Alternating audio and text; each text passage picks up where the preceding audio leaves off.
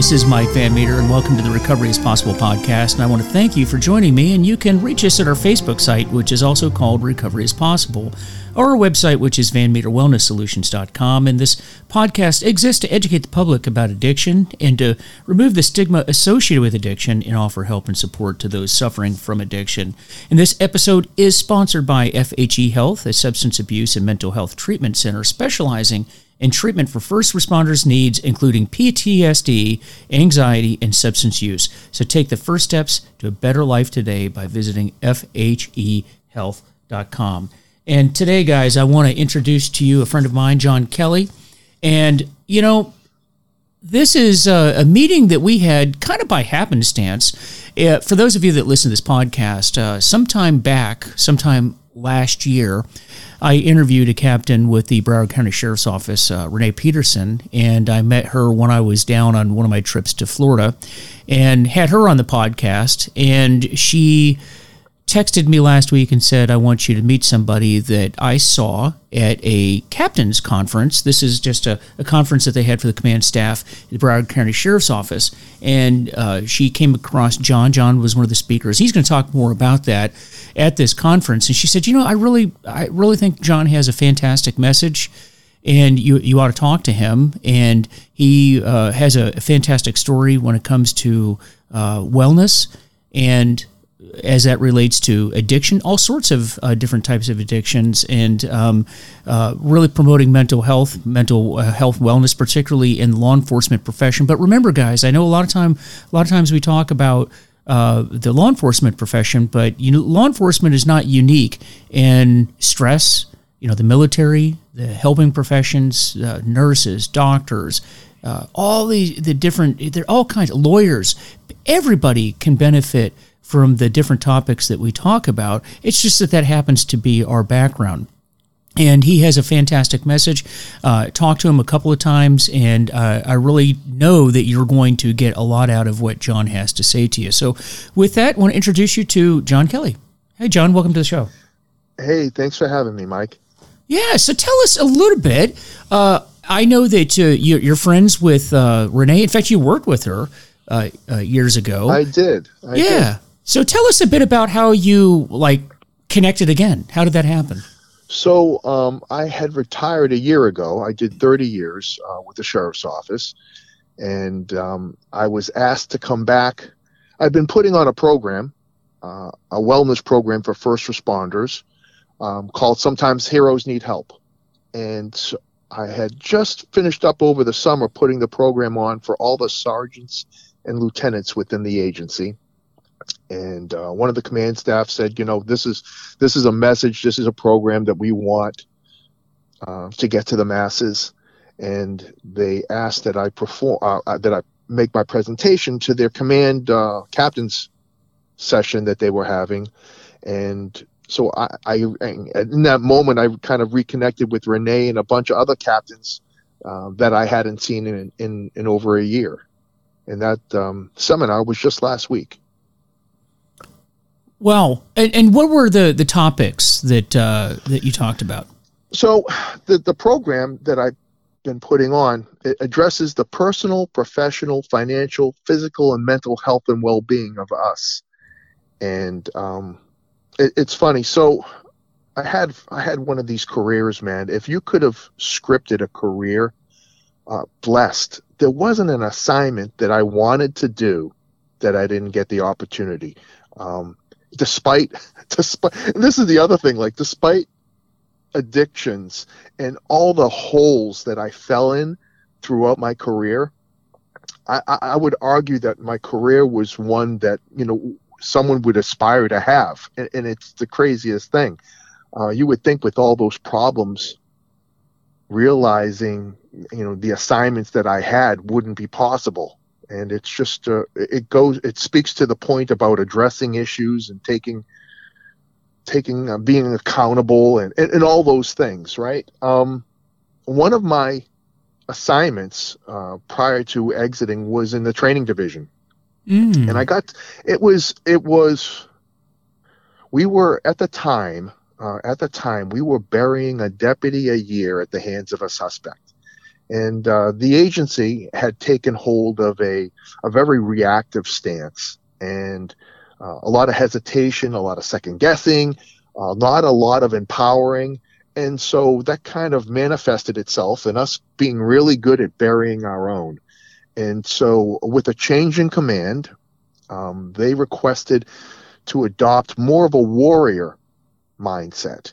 And we were given pretty much carte, carte blanche to develop programs that didn't keep us surviving, but kept us winning, winning deadly force encounters. So we we ran with it. We were uh, if we needed equipment, if we needed funding, it, it, it was it really it, it, was a blank check. Um, the incoming command, you know, their commitment to winning was was commendable. Um, and so we developed some very aggressive, proactive, win at all cost programs that resonated with the troops. Uh, but at the end of the training day, Mike, um, that inevitably every day there'd be somebody lingering about, somebody milling about, not, you know, not jumping in their car and heading home. And without exception, every day there'd be one, if not more. And so, you know, hey, what are you doing? We'd go up to him. Well, you know, what's what's shaking? What, what are you? Why aren't you? Why are you still here? we cut you out early. Why are you still here? And three, two, one, the floodgates, right? And the crying, the distraught, and it, it, came. You know, we, we we had this epiphany, this discovery. It's like the things that are jamming our guys up, the things that are causing heartache, the things that are keeping our guys from wanting to go home, it's got nothing to do with the cop stuff. Um, it's the life stuff. It's the it's the relationship issues. It's the addiction issues. It's the abuses of alcohol. It's their inability to communicate effectively with their partners. It's and it, it, it was one of those things where we were just like, we're training the guys on the wrong things, man. You know, there's there's a class for everything, be it the FBI or the or the Broward Sheriff's Office. There's a class for everything, but there is no class to keep you from hurting yourself. There is no class that teaches you how to navigate your way out of these dark places that we find ourselves in. But quite frankly, if you're in this line of work, you're going to experience. It's inevitable.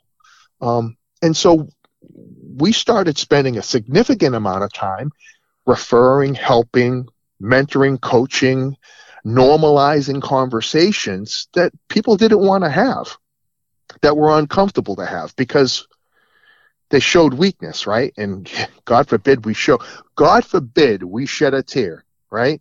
Um, we're bulletproof, man. Nothing bothers me. Nothing fazes me. I got this and we go on to the next crisis.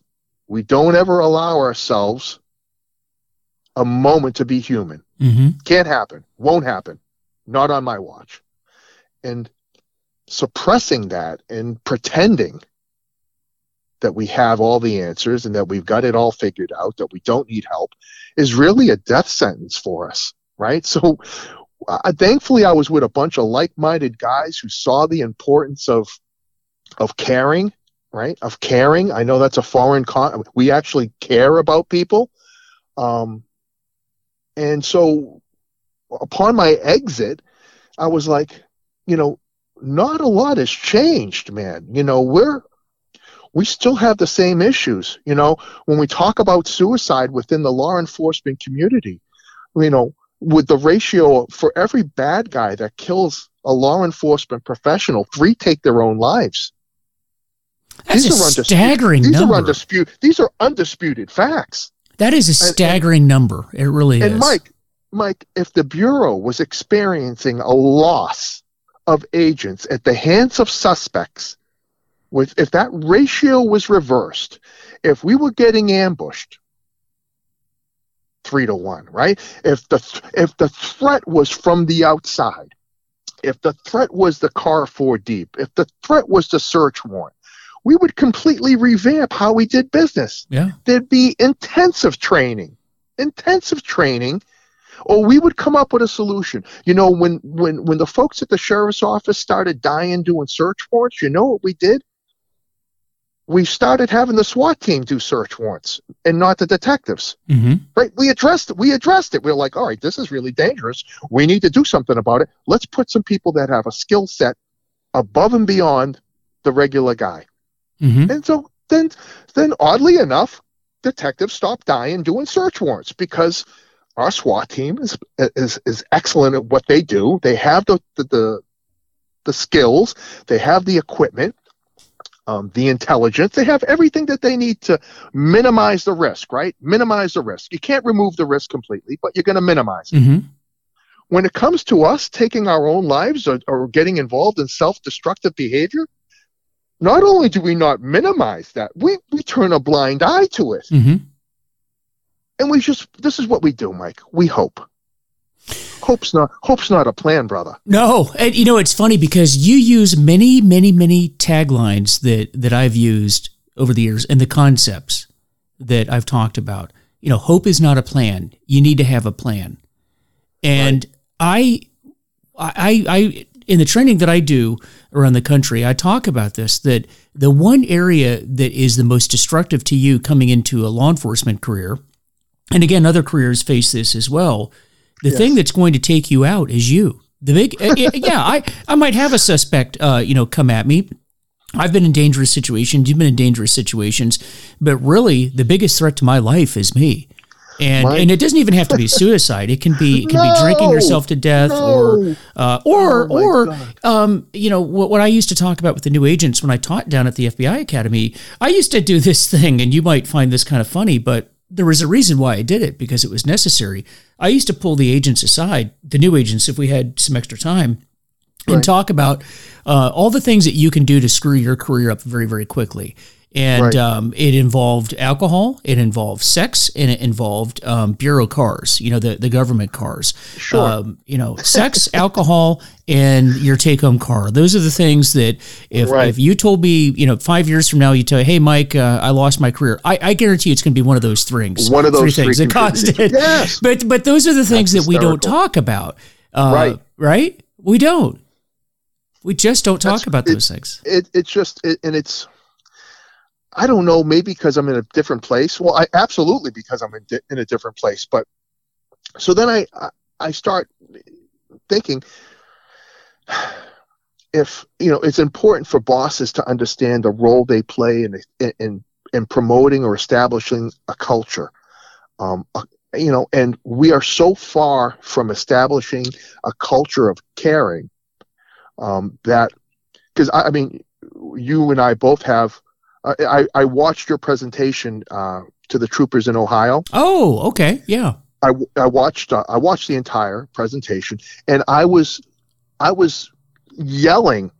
You know, my wife was like, "What what's going on in there?" I go, "The parallels, the parallels between y- you could have exchanged our names, and it would have been the same story moving forward." Um, you you you you you reached some really dark places a little quicker than I did. Um, but I got to tell you, the way our agencies dealt with it, um, it's we're lucky that we're still here. Yeah. Um, and, and you know, and so it's caring. And, and part of my program and the message is, you don't have to like someone to care about them. That's that's one of the the, the, the key kind of concepts that I try to drive home, especially with command. That you know, these people they're yours, and they're looking to you to whether or not if it's safe for them to to, to peel back a layer, if it's safe for them to share. And the vast majority of our commands don't make that a no brainer for us. See what they do, and we talk about stigmas, right? The, the, the things that keep us.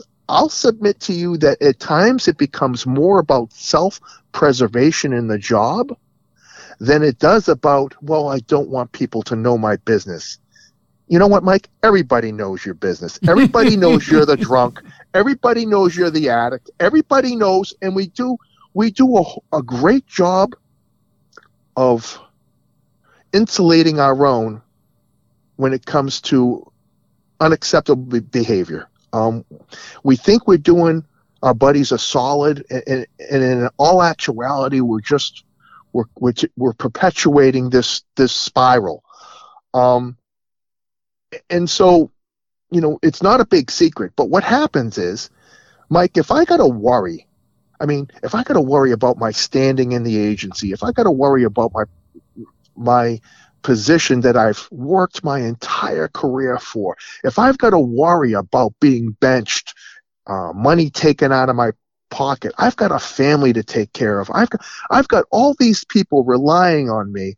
And if my agency doesn't let me know that it's okay, that I'm not going to be penalized, I'm not going to be put in timeout, that their only wish is that I get better and they're willing to go to great lengths to make that happen, if that message isn't being resonated with the, the rank and file, then you know what you do?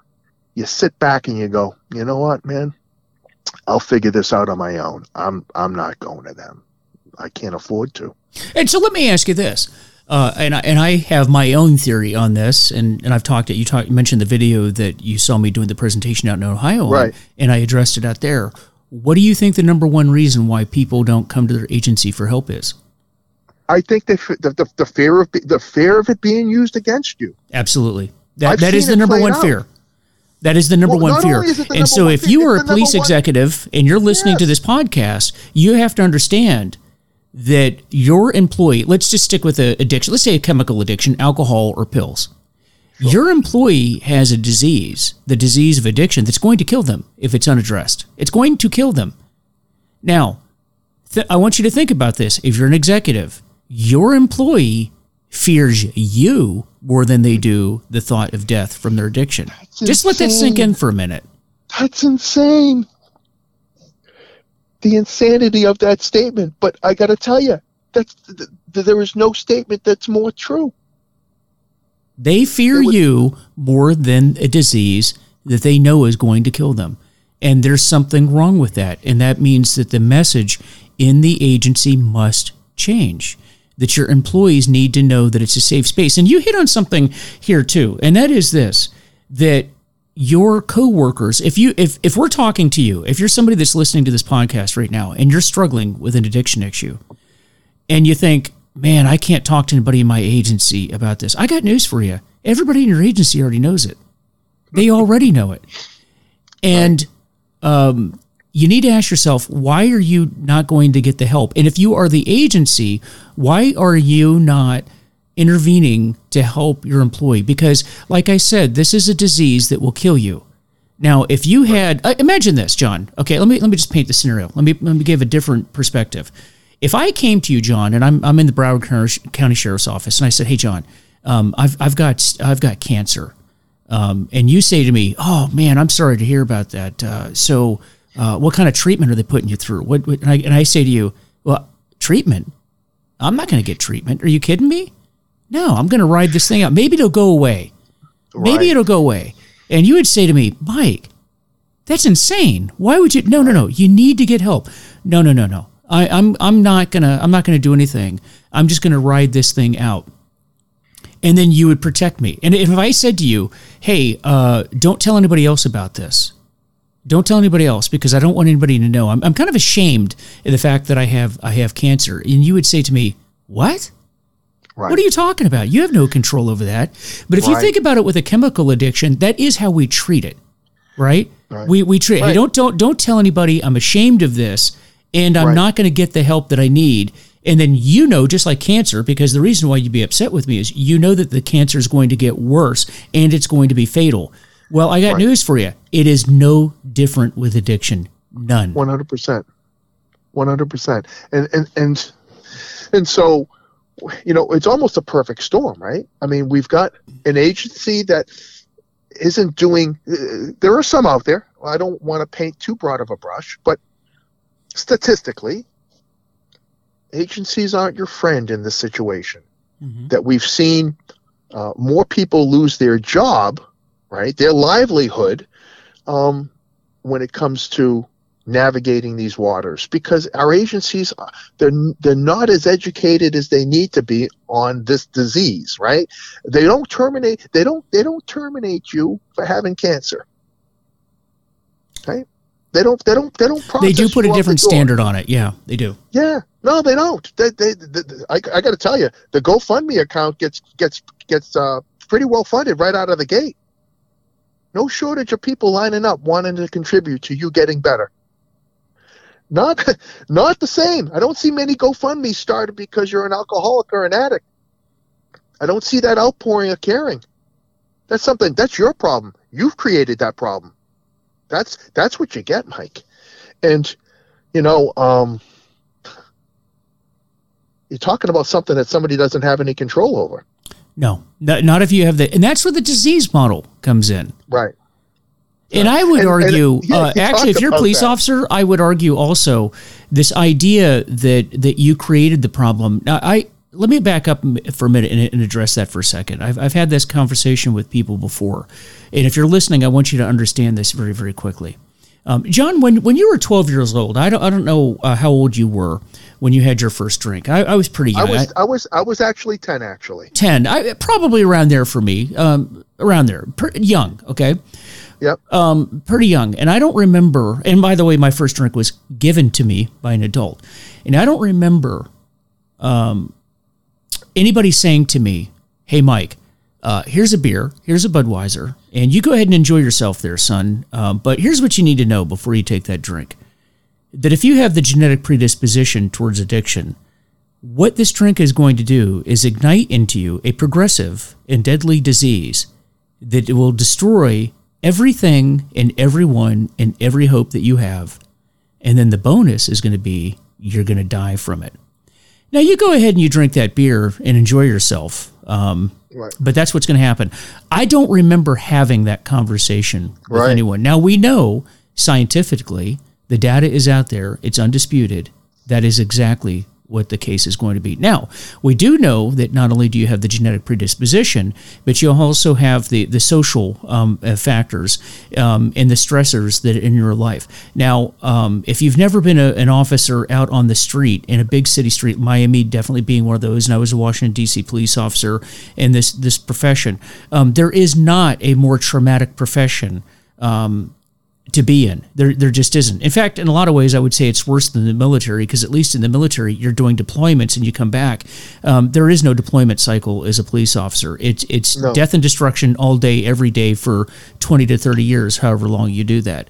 And right. so, th- my point behind all of this is that really I was put into a profession that no one um, even though the data is out there, no one once in any of the training I was ever in talked about how all of this would affect me or you and how it would affect this uh, propensity towards addiction that that existed okay?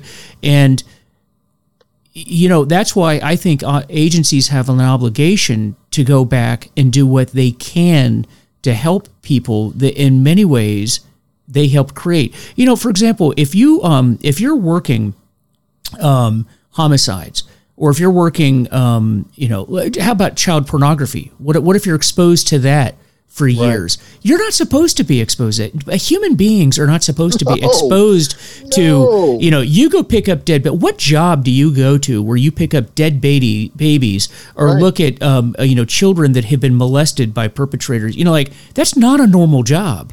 Correct. And then we turn around and say, "But you created this problem for your what?" Right. I didn't. No. You know. we have no sympathy for the people that we no. put into these positions. It gets twisted real quick, doesn't yeah. it?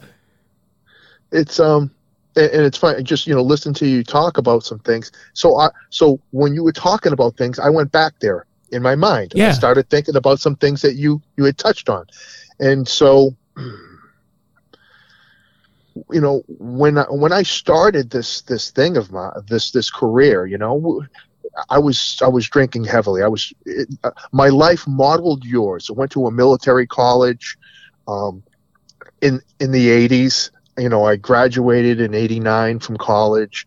Um, there are whole years I don't remember. Mm. Um, and you know, people will tell stories, and they think I'm being funny or coy or like I don't want to admit that I was there. I I would love to because it sounds like it was a it was a real, a lot of fun at the time. I just I wasn't there. I don't remember.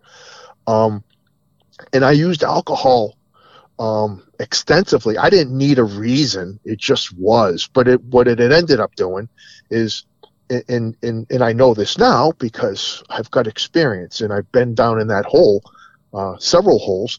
That I, I was using that alcohol to, to to numb myself, to self medicate, so I could I could go to sleep. Um, because you know the the, the PTSD. See, PTSD affects everybody in law enforcement. If you've been on a critical incident, you have been exposed to post traumatic stress. Now, depending on where you are in your life and, and, and what you know about it, you've been able to manage it, deal with it, address it, and move forward. But it's it, it's so much more than a flyer in roll call. You know, it's it, you know when we talk about you know the outreach and you know once you're in it, um, I I didn't realize I didn't realize I, I, was suffering from PTSD back in the day. Um, I just thought it was having a hard time dealing with some stuff that I should have been a, probably a little stronger. I'm not seasoned enough. You know, none of the veterans on the shift are having a problem with this. Um, I, I, I better cowboy up. I better man up because I can't let this shit get to me because it's like this every night. Um, once you realize that your reaction to this, to the horrific is completely normal, um, you know, then you start developing, try to develop positive ways to deal with that and manage that. Um, but alcohol, you know, not knowing, being predisposed, having that that gene, as my my my dad would like to say, um, that, that's just pouring gasoline on a fire. That accelerates the destruction. And um, God, you know, and and part of me doing what I'm doing now with my sometimes hero need help program is I figured some things out, Mike. Mm-hmm. Um, through a through a lot of not I don't want to pe- compare myself to you because I think the things you you I would like to uh, aspire to do what you're doing. I mean, you're doing some really great things, and I'm starting to and I'm starting to reach people and people are starting to listen and I, I truly believe that I'm starting to impact people in a positive way and if this shit of a life was worth anything, it's it's it's it's now the ability to pay it forward to help mm. those that are still in the middle of it, man, that are looking around going, "Oh man, who do I turn to? How can I get help? Um, I'm I'm down in this hole. You know, who's who who who can help me out of it?" Um, and, and so that's the role I, I I feel drawn to playing right now. Uh, using those experiences with alcoholism and addiction and infidelity and those all those self-destructive behaviors and, and turning it around and trying to make it a positive of this life that um, you know if not me then who? You know if not you then who? Yeah and you know what? So if you can for for the listeners I mean, you're very passionate about this, and you have a powerful message. I mean, obviously, it had a, an impact on Renee Peterson when she. I mean, she saw you, and that night she said, "Hey, you got to talk to this guy." Right. You're very passionate about it. So we're at a place now. So if you can, kind of walk the the listeners back. What led you to being here? Why? Why do you do this? What happened? If you don't mind me asking. Oh my God! So there's got to be some sense of the pain. Yeah. There's got to, there's got to, they can't be for nothing. Um, I, the pain I caused in my family, the pain, it's got to be for something, right? There's got to be some good that comes from all the pain. And, and this is it. This is me making, this is me making good, not only on, on a promise, like to my family, but to myself. Like I will never be that person again. Um, you know, I had a problem with drinking. I, Irish kid from Boston, go figure. Um, who would ever thought? And yeah, predisposed. And I, I, you, you know, the drinking and that, that wasn't the thing that almost destroyed my life. Um, comparatively, believe it or not, it was an, an addiction to steroids that actually did that. And, um, so I'm an alcoholic. I'm, I'm getting help I'm doing what I need to do to be a better husband, better father, a better human being. And I'm sober for 10 years. and I let my guard down. I'm like, I forgot, Mike, that it's not about the alcohol, it's about the addiction. And so I'm not drinking, but lo and behold, I'm surrounding myself with people who are normalizing unacceptable behavior. Right? Does sound familiar? Mm-hmm. Oh yeah. And so, so now it's not. I'm not drinking anymore, but now, um, I'm taking quantity. I'm taking steroids to to the extent that I, I, I'm I'm dying a slow death inside, and and steroids have a very crazy effect on your your hormones, your personality, you, uh, the things that you vow to care and care about and love forever, you discard. Um, and it it got to the point, Mike, where I was being investigated for the second time for um, my use of steroids at work, and um, my life was just spiraling out of control. Um, I, I had an affair that it, it, just it was the start of me destroying everything I loved. Um, I thought I would have learned my lesson ten years ago when I walked away from the bottle, um, and, but it, it, just it never. I, I, and I look back, and over those years, I was addicted to things still, and I still had that personality. I just it just wasn't as destructive as alcohol or steroids, right? Um, and so I'm in this place, man, and um, my wife is, God, someday you'll meet her, Mike. She's she's an amazing woman, man. She is really. She loved me at times uh, when I, I, I gave her absolutely no reason to do so. When I absolutely, I would not have blamed her if she walked. Mm-hmm um, and she didn't. She saw she saw something in me that at the time I couldn't see in myself. Very, I think, very similar to a situation that you had. Yeah. Um, with your spouse. we we have the ability that, to man. pick very very good oh, people despite oh ourselves. Yeah. Right. A lot of people don't have that, and and for that my heart aches because um, if I don't have her in my life, I'm not alive, brother. Uh, it's just it's that's yeah. it's that simple. I'm not alive if I don't have my Nicole. So I'm I'm I don't know what the hell I'm doing. I am all all messed up on steroids. Um, you would think that that how, how, could that mess you up? Oh my god! I don't want you to try it, and I don't want you to figure it out because, but just take my word for it, it will. Um, and I I don't see a way out of this. I've, I've destroyed my marriage. Um, I'm under my second suspension. Uh, they're, they're they're conducting investigations. They want to send me to prison at work for for purchasing a controlled substance. Um, and everything that I care about is just go- going. It's going away. And uh, I got to the point where I was just like, well, maybe maybe if I hurt myself.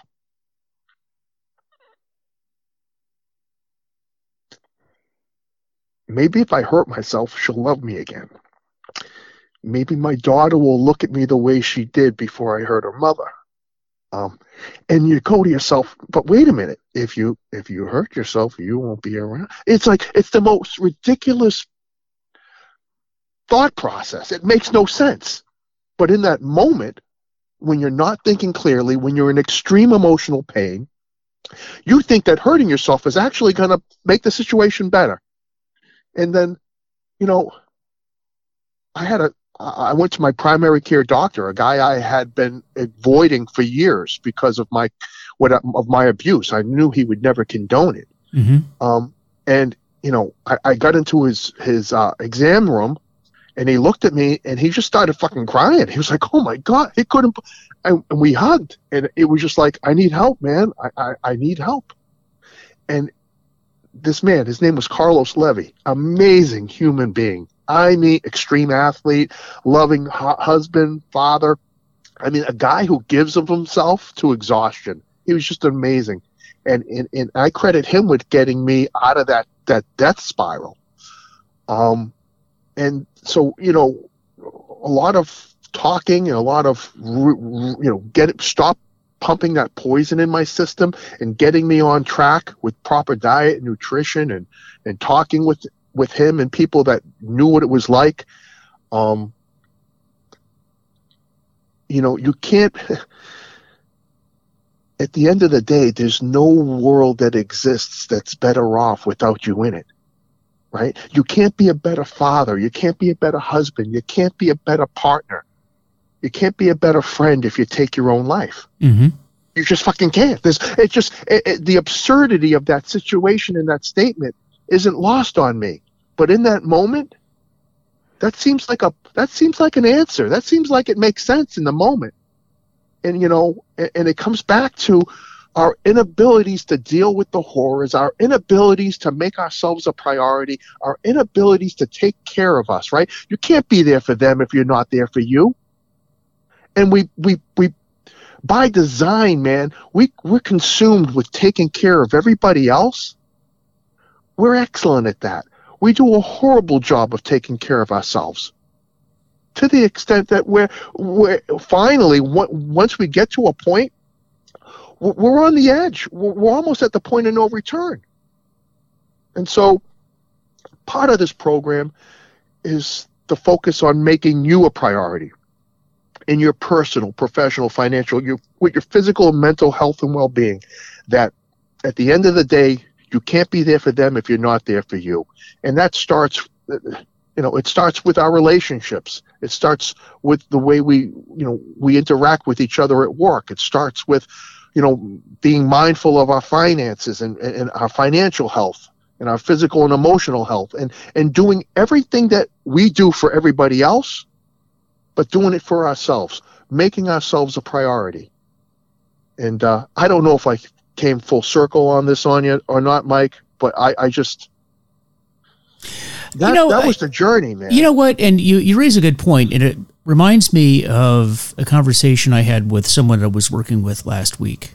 I was listening to an individual talk, and I decided for some reason to say to this person, and this this individual, it, they're what they're struggling with is alcohol, and they were saying some things that made no sense uh, from a recovery standpoint. And I used the the, the tactic.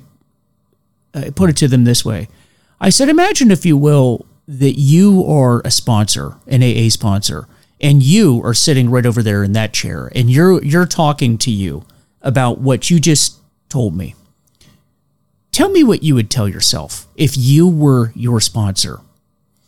And it's amazing. And they went through the the list of things that, well, I would tell, you know, I would tell so and so this, that, and the other thing.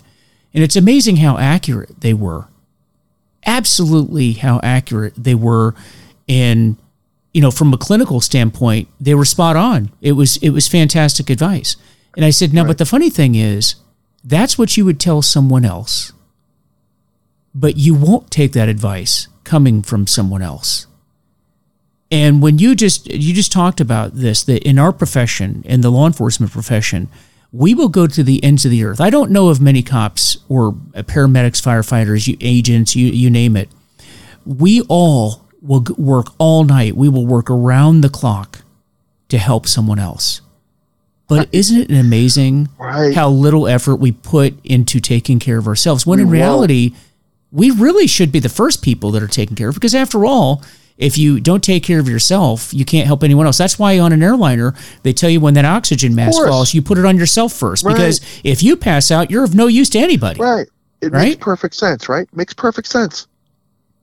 But we we do that. It's it's a um I, I've got a theory on that, you know. Um I think you know before before we get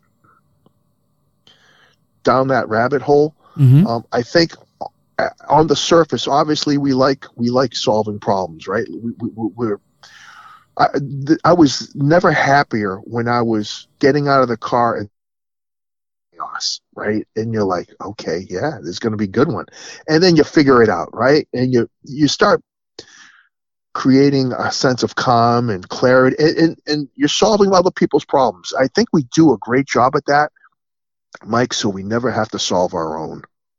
I think as long as we have something else to as long as we have another. That's a very good point. That's a very that's an excellent point. A lot of good insight right there on that one. right? As long as we have another call to go to, as long as we have another mission. See, this is what happens, brother. We always have another mission. I was I was blessed at the end at the end of my career. I was running uh, presidential motorcades all through South Florida. Um, I was that guy. I had a 50 man motor unit. I had some great partners. And whenever, when any dignitaries came to South Florida, the Broward Sheriff's Office, along with the Palm Beach County Sheriff's Office, along with the Metro Dade, and all of our municipal partners, we would run POTUS, V POTUS around wherever he needed to go. Um, and that was awesome, man, because the the, the, magnitude of that, um, I just thought it was the best, man. It got got to take a little peek behind the curtain, see how some things operated. Part of motorcades and protecting the most powerful people in the world, right? Like that's it, man. Like for, that was like a highlight for me. Um, but what happens when the when when you don't have another mission, man? When the missions are all gone, you're left you're, you're left to you know now you're almost forced. You're forced to take a look in the mirror.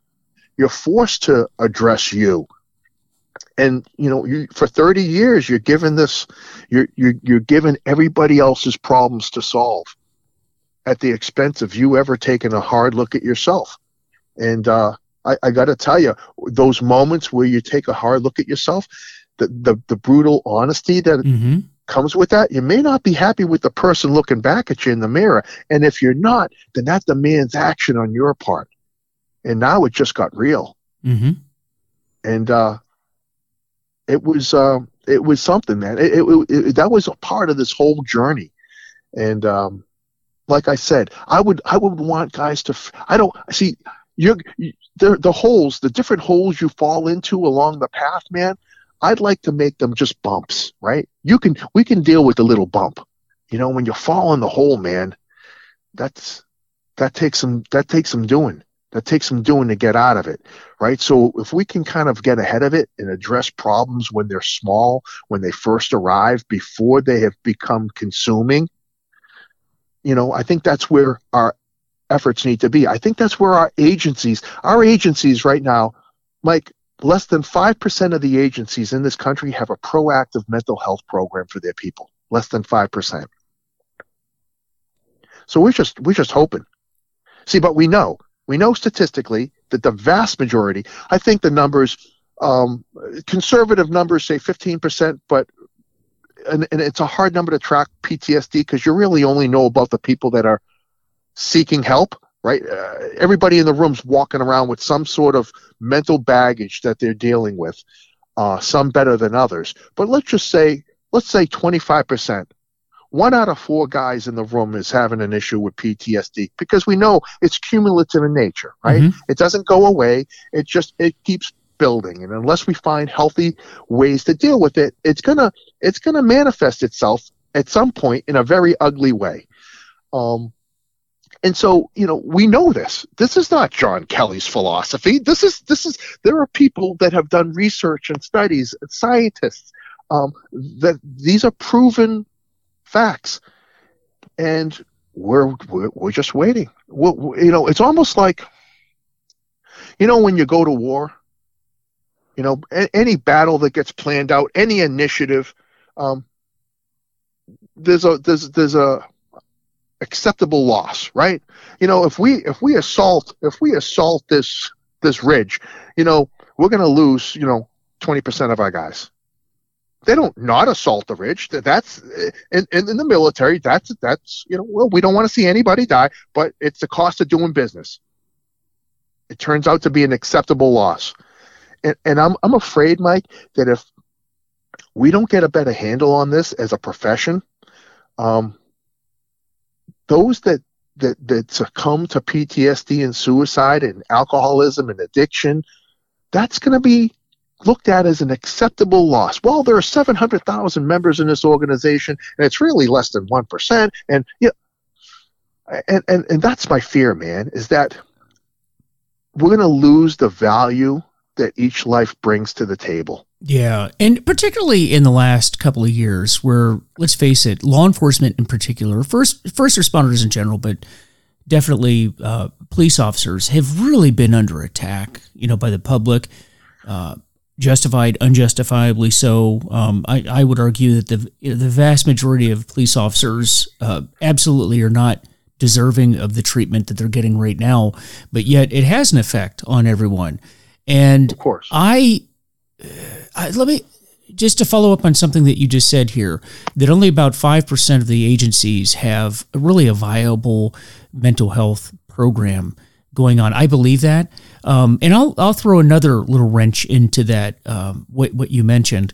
And that is that I know the one thing that I noticed when I went through what I went through, and that really drove what I'm doing now, and I think probably drives what, why you're doing the work that you're doing, is that even those that have – a mental health or addiction program um, really don't have people in running those programs that really understand the first responder. I know my agency, uh, the people that I worked with, uh, licensed mental health professionals, absolutely but right. they came into that field. That's that's what they did. Uh, well-meaning people, right. very educated people. I, am I'm, I'm not being disparaging towards them at all. No, no, I understand completely. But they weren't agents, and they were not right. people. And I'm sure that's the same with, with you. What I what I would like to push is more people like you and I getting into this field, and that because I know that when I went through what I went, it would have been so comforting, comforting for me to speak to someone like me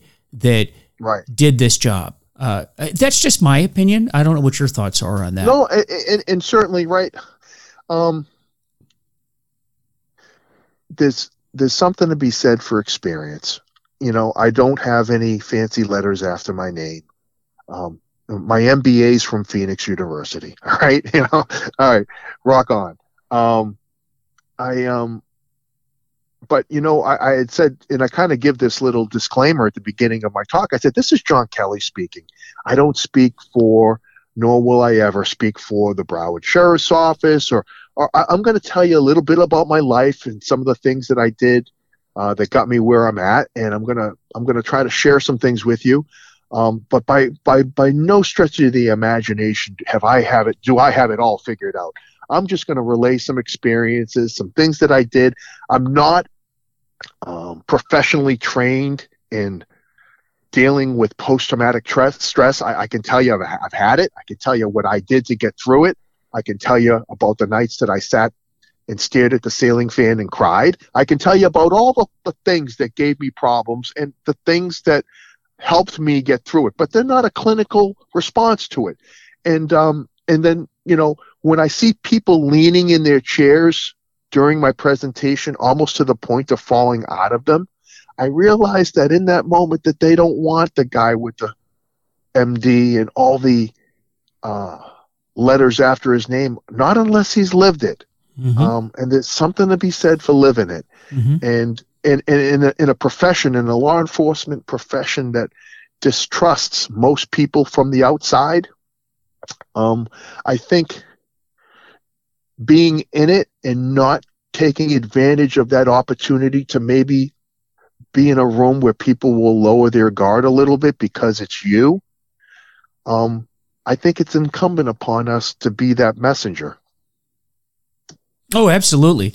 Absolutely. And th- that's why we need more of that. We, we need more of it. And I'm glad to see that there's so many uh, more opportunities to have seminars like what you're doing, you know, what I'm doing, and right. uh, you know, so it all of this experience drove you to do what you're doing now, and and so you've started a company. This is a company, correct? That correct. So um, the the company's law enforcement life coach. Um, the website lawenforcementlifecoach.com and so I do one-on-one mentoring but but I got to tell you the real satisfaction that I get is speaking to groups um, and so I've been putting this program on for about a year now. And typically, agencies will have me come in. Um, I'll speak with their entire command staff, or they'll roll the program out as part of their in service. So I get to all their deputies. Um, ultimately, it's about starting and having a conversation that is a little a little difficult to have, a little intimidating to have. And by my using my own life experiences, um, you know, I kind of fillet myself open to, to the good and the bad, just to normalize it, to let them know that they're not alone, that somebody can go through the things that I went through and still come out living a fulfilled, beautiful, blessed life. Um, and it just it does it didn't happen by chance, right? It, it took intervention, it took action, it took the caring of others, it took me finally caring about myself. Uh, all these things, and that you know, there's a better way. You know, there is there is there there's a life that exists where you can be excited about waking up tomorrow. Mm-hmm. Um, you can be excited about going home to see your partner. Um, there were times, Mike, when I stayed at work because I didn't want to go home. You know, and and it's just there's so there's so much more out there. There's the and and to be able to share that that you don't need to be living the life that you're living right now if you don't want if you don't like it. If you if there's something that's you're going through right now, you think you're the only one, I can guarantee you that you're not um, and that there's people available to talk, to, to mentor, to guide, to support. And, you know, that, that whole concept about, you know, people say, oh, you're not alone. Well, you, know, that's great, but truly you're not, you know, know that you're not alone because there are people that, that, that love you, that care about you, that are, that, that are willing to go to great lengths to get you the help that you need. And you you raised a very good point. And if you are somebody that's listening to this podcast right now and you're just dreading the evening time because you know you got to go to work tomorrow morning and you've gotten to that point to where it's just painful particularly if you're in a job like the jobs that we were in. Uh, you know, I know I went into law enforcement. You went into law enforcement because you're like, that's the dream job. That's what I want right. to do. And for most of us, in the very beginning, it was exciting, and you couldn't wait to get to work, and because it, it, was exciting. You know, if you're not excited by police work, I don't know what's right. wrong. But there becomes a time when that goes away and and now you start to dread it and you start to dread the people and and if you're at that point then there's something, something is off. Something is out of balance.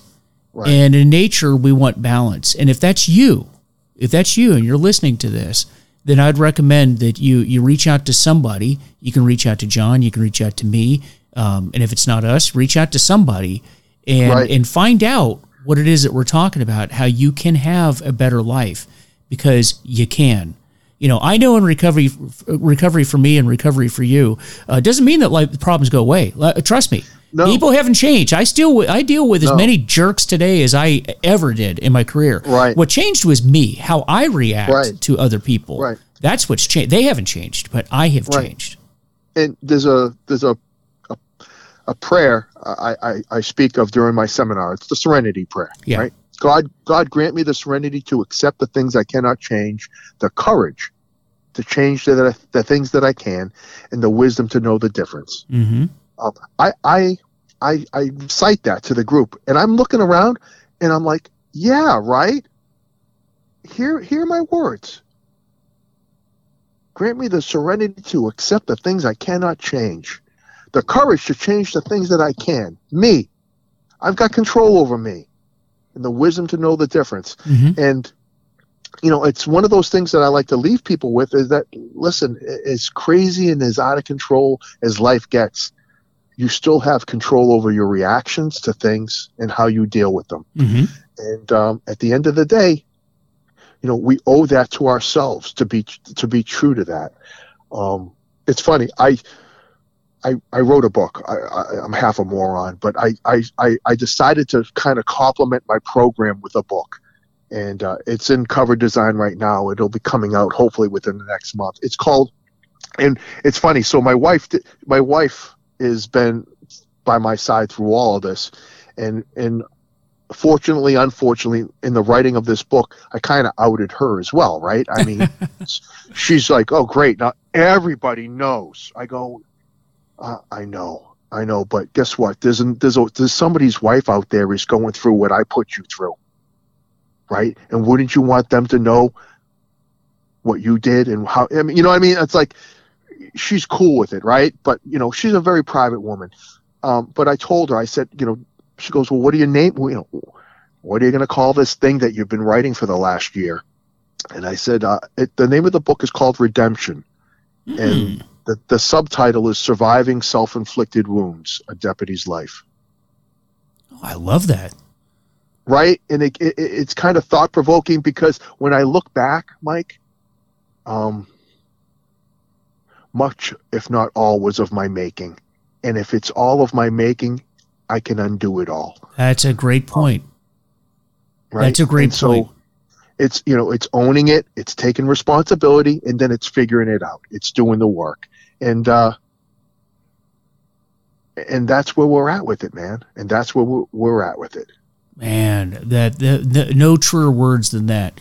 You know, we we've kind of dug our own hole, but you can get out of it. right You can. right Now, I will tell you that um, working in the, the treatment world that I'm working in right now, if I if you were to ask me, hey, what's the common theme with the patients that don't don't get well? And that is that they hear the message. I know where I'm working right now. Every single patient that comes through hears the message.